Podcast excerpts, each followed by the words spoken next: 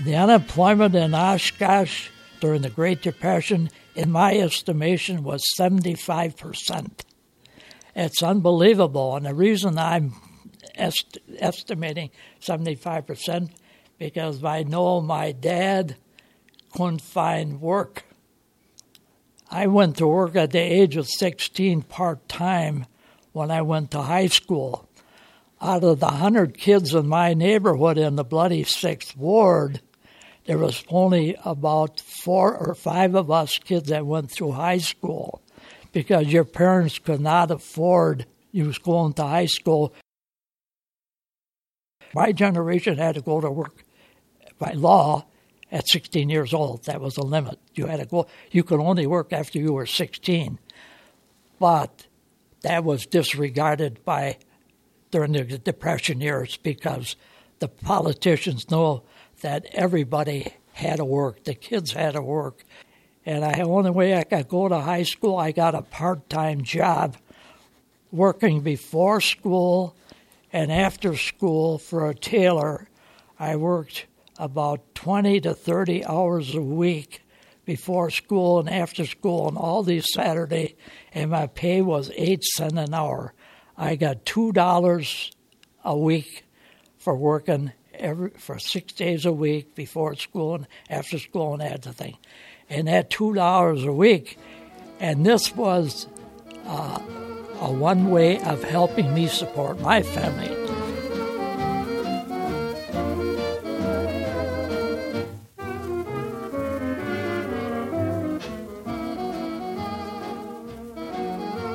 Now, other immigrant children of my age group went to work frogging.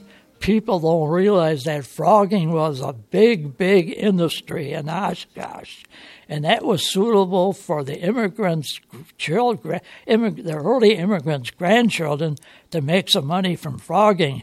We had some big frogging firms in Oshkosh that would collect frogs, insects, butterflies, worms, and everything, and they would sell them to universities for the kids that would go to college to take biology classes to do it that way. That was a big source of income. Children, even the teenagers, to work for farmers, picking strawberries, picking crops, picking the picking the gardens for these farmers all around Oshkosh, and you work for peanuts. But a dime was a dime. To give you an example, during the Depression years, I was confirmed in my Catholic church that I belonged to. My sponsor, you had to have a sponsor. My sponsor was unemployed, and it was a common courtesy of your sponsor to give you a gift for your confirmation, and all he could afford for me was a quarter. And that quarter, relatively speaking, was a hell of a lot of money.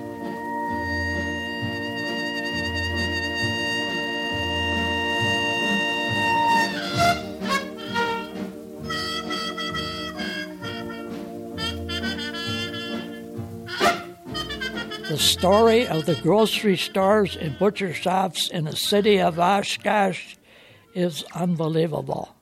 It's unbelievable.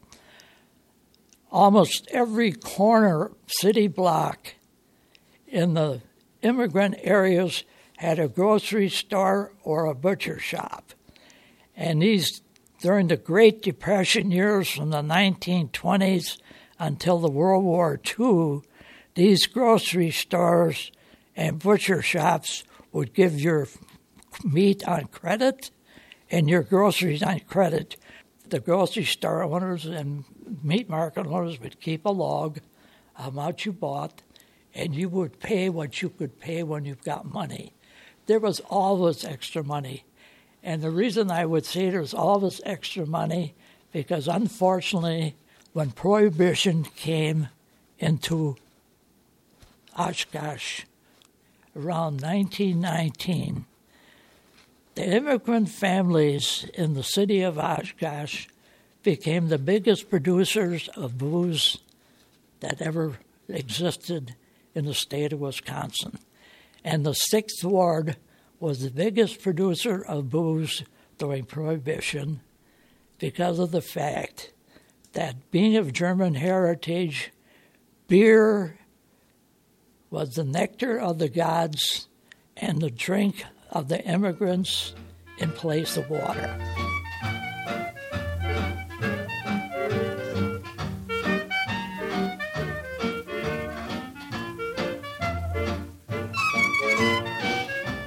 During the Prohibition years, beer was produced by the thousands and thousands and thousands of gallons in the individual homes of especially the German communities. One of the prized possessions of people that drank during the Depression years was whiskey. In the immigrant societies, I bet every other home made booze that was easy to make because of the fact that a pint of booze during the Depression years, you could get a dollar for it. Then a dollar in the 1930s and 1940s, I would say, uh, uh, uh, would be worth probably uh, 15 to 20 bucks today.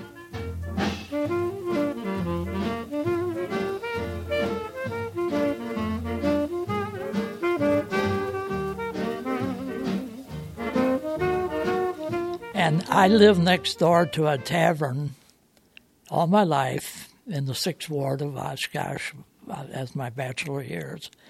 And never once did he run out of serving beer or alcohol during Prohibition. If you want to, if you want proof of that, you go to the city directories during the Prohibition years. You will find that up until Prohibition started, there was probably about 130 taverns in the city of Oshkosh. After after Prohibition, you'll find the next be 130 soft drink parlors. The soft drinks were kept on the top shelf, and the beer and alcohol was bottom on the. Way. I lived the side of a tavern. I lived beside of people that made booze. They delivered it and they delivered the booze to the tavern in baby buggies, put a baby doll in the thing, or put the baby in there and put the booze underneath the thing. And that's how they would deliver it. A dollar a pint.